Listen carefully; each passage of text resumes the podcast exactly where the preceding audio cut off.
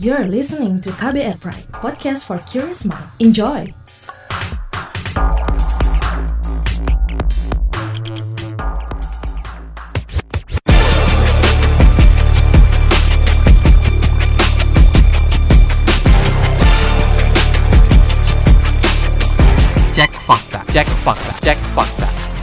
Beredar tangkapan layar berita Detik News berjudul viral. Hacker membocorkan percakapan WhatsApp perihal upaya pembunuhan HRS oleh anggota kepolisian.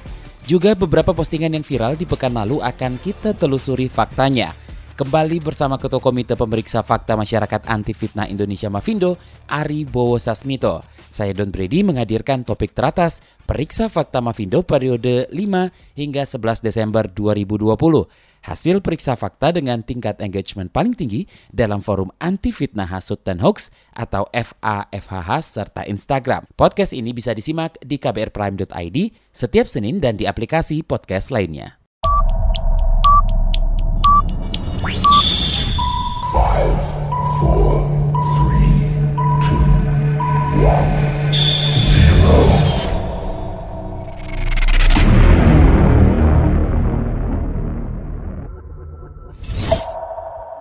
Number 5. Di posisi kelima, narasi soal hacker membocorkan percakapan WhatsApp perihal upaya pembunuhan HRS oleh polisi.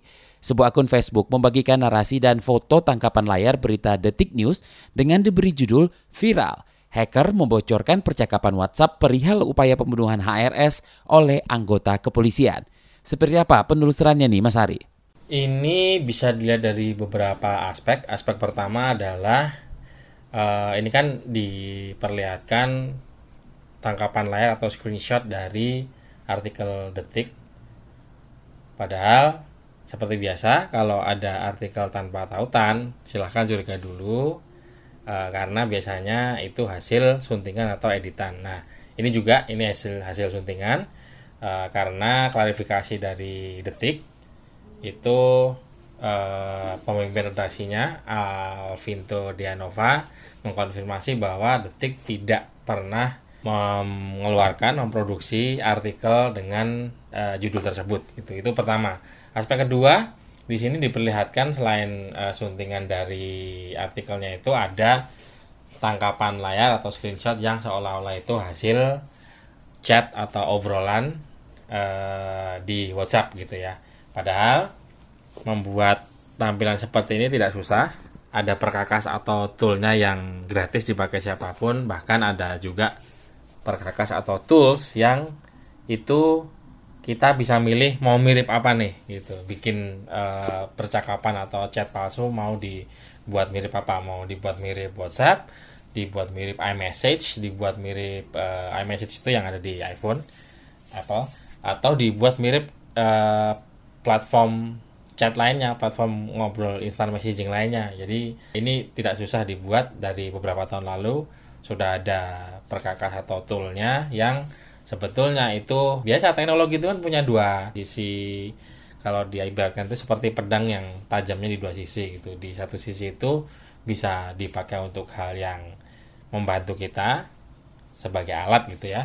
Di sisi lain itu ada efek negatifnya bahwa uh, alat yang sama yang oleh orang lain itu bermanfaat dengan uh, istilah bermanfaat dalam hal yang baik bisa digunakan untuk dimanfaatkan menggunakan hal yang buruk. Karena ya alat itu kan ya cuma alat tergantung ke si kita selaku penggunanya untuk mau menggunakan alat dan terobosan teknologi digunakan untuk apa. Kalau tujuannya bagus ya bagus. Tujuannya tujuannya jelek ya uh, akan menimbulkan seolah-olah alat tersebut jelek padahal ya ini bukan semata-mata gara-gara alatnya tapi lebih ke manusia yang memanfaatkan alat atau kemajuan teknologi ini digunakan untuk apa.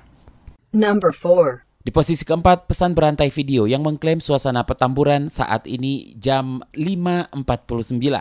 Beredar pesan berantai pada aplikasi WhatsApp berisi video dengan klaim bahwa kejadian dalam video merupakan situasi terkini di Petamburan, Jakarta Barat. Video apa ini mas dan seperti apa penelusurannya?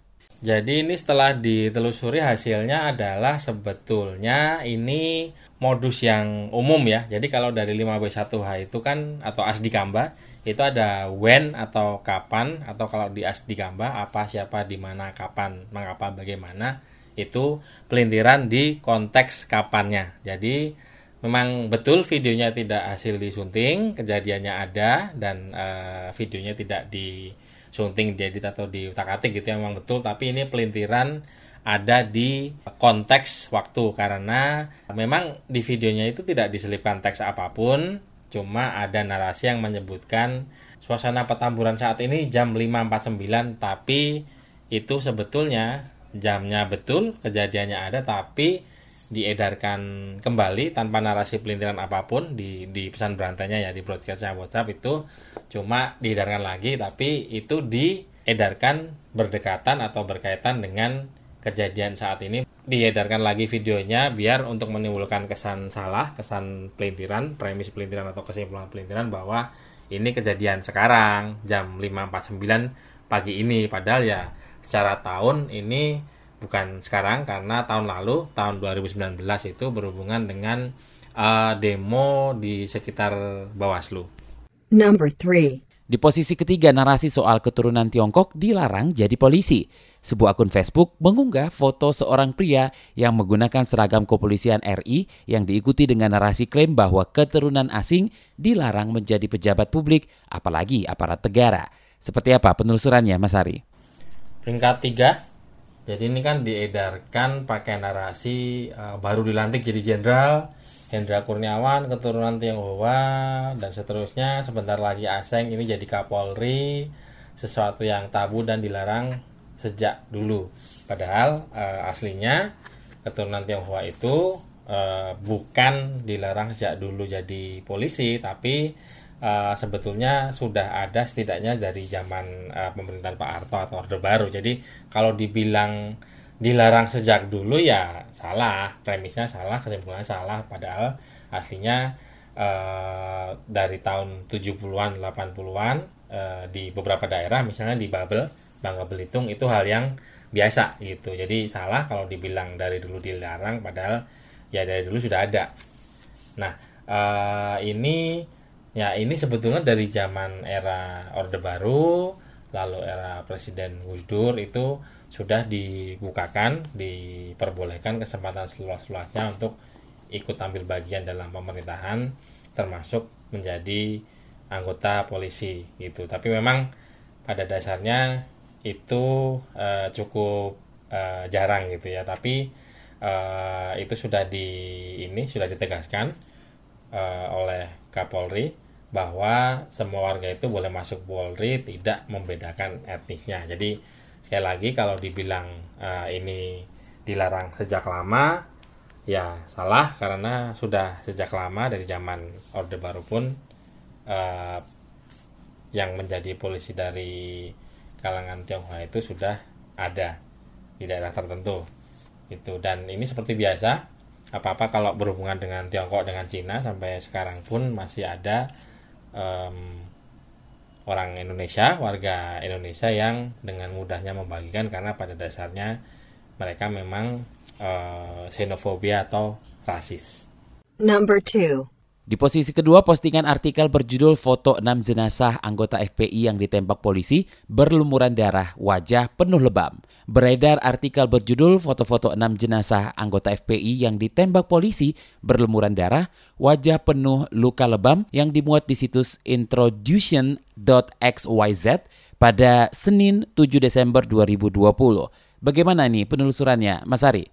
Peringkat 2, jadi seperti yang sudah uh, beberapa kali kami sampaikan, uh, mungkin sama-sama kita semua sudah tahu bahwa hoax pelintiran itu akan mengikuti isu, tema, peristiwa yang sedang trending, yang sedang ramai dibicarakan oleh warganet, netizen, semua orang karena semakin itu dibicarakan, semakin populer, semakin luas pula, semakin mudah pula hoax atau pelintiran menyebar. Nah, uh, yang di peringkat dua ini disebut bahwa foto 6 jenazah anggota FPI yang ditembak polisi berlumuran darah wajah penuh luka lebam itu sebetulnya kalau berdasarkan 5W1 atau ASDI kampanye pelintirannya ada di konteks waktunya gitu. Aslinya sebetulnya ini foto pelaku perampokan bersenjata api di toko emas Cahaya Murni di Sungai Lilin Mubah, Sumatera Selatan itu ditembak mati pada saat penangkapan gitu ya di 28 bulan 3 tahun 2020. Jadi tahunnya betul tahun ini, tapi tanggal dan bulannya berbeda. Jadi tidak ada hubungannya dengan kejadian penembakan 6 anggota FPI di tol Jakarta Cikampek kilometer 50 yang baru-baru saja terjadi. Number 1. Di posisi pertama, postingan inilah salah satu jenazah para pahlawan pengawal HRS. Beredar di media sosial postingan yang mengklaim bahwa pria dalam foto yang tersenyum tersebut merupakan jenazah pengawal HRS dengan tambahan berbagai narasi. Untuk tahu foto seperti apa jelasnya bisa dilihat di forum FAFHH. Nah, seperti apa penelusurannya terhadap foto dan narasi itu, Mas? Ini bisa mendapatkan sampai peringkat satu karena engagement atau ya sebutlah interaksi lah ya, interaksi dari anggota forum Nasud dan Hok dan uh, Instagram cukup tinggi. Jadi komentar, uh, like dan share-nya cukup tinggi. Kenapa? Karena jarak beberapa hari setelah foto ini cukup viral gitu ya, ada yang di uh, bagikan di Instagram, di pesan berantai atau broadcast WhatsApp, di hampir di semua uh, platform medsos karena hal yang biasa ya yang beredar di satu medsos itu akan dibagikan juga di medsos yang lain gitu di uh, kopas atau copy paste atau saltem saling tempel gitu lah ya. Nah ini uh, sebetulnya yang dibilang salah satu jenazah gitu ya.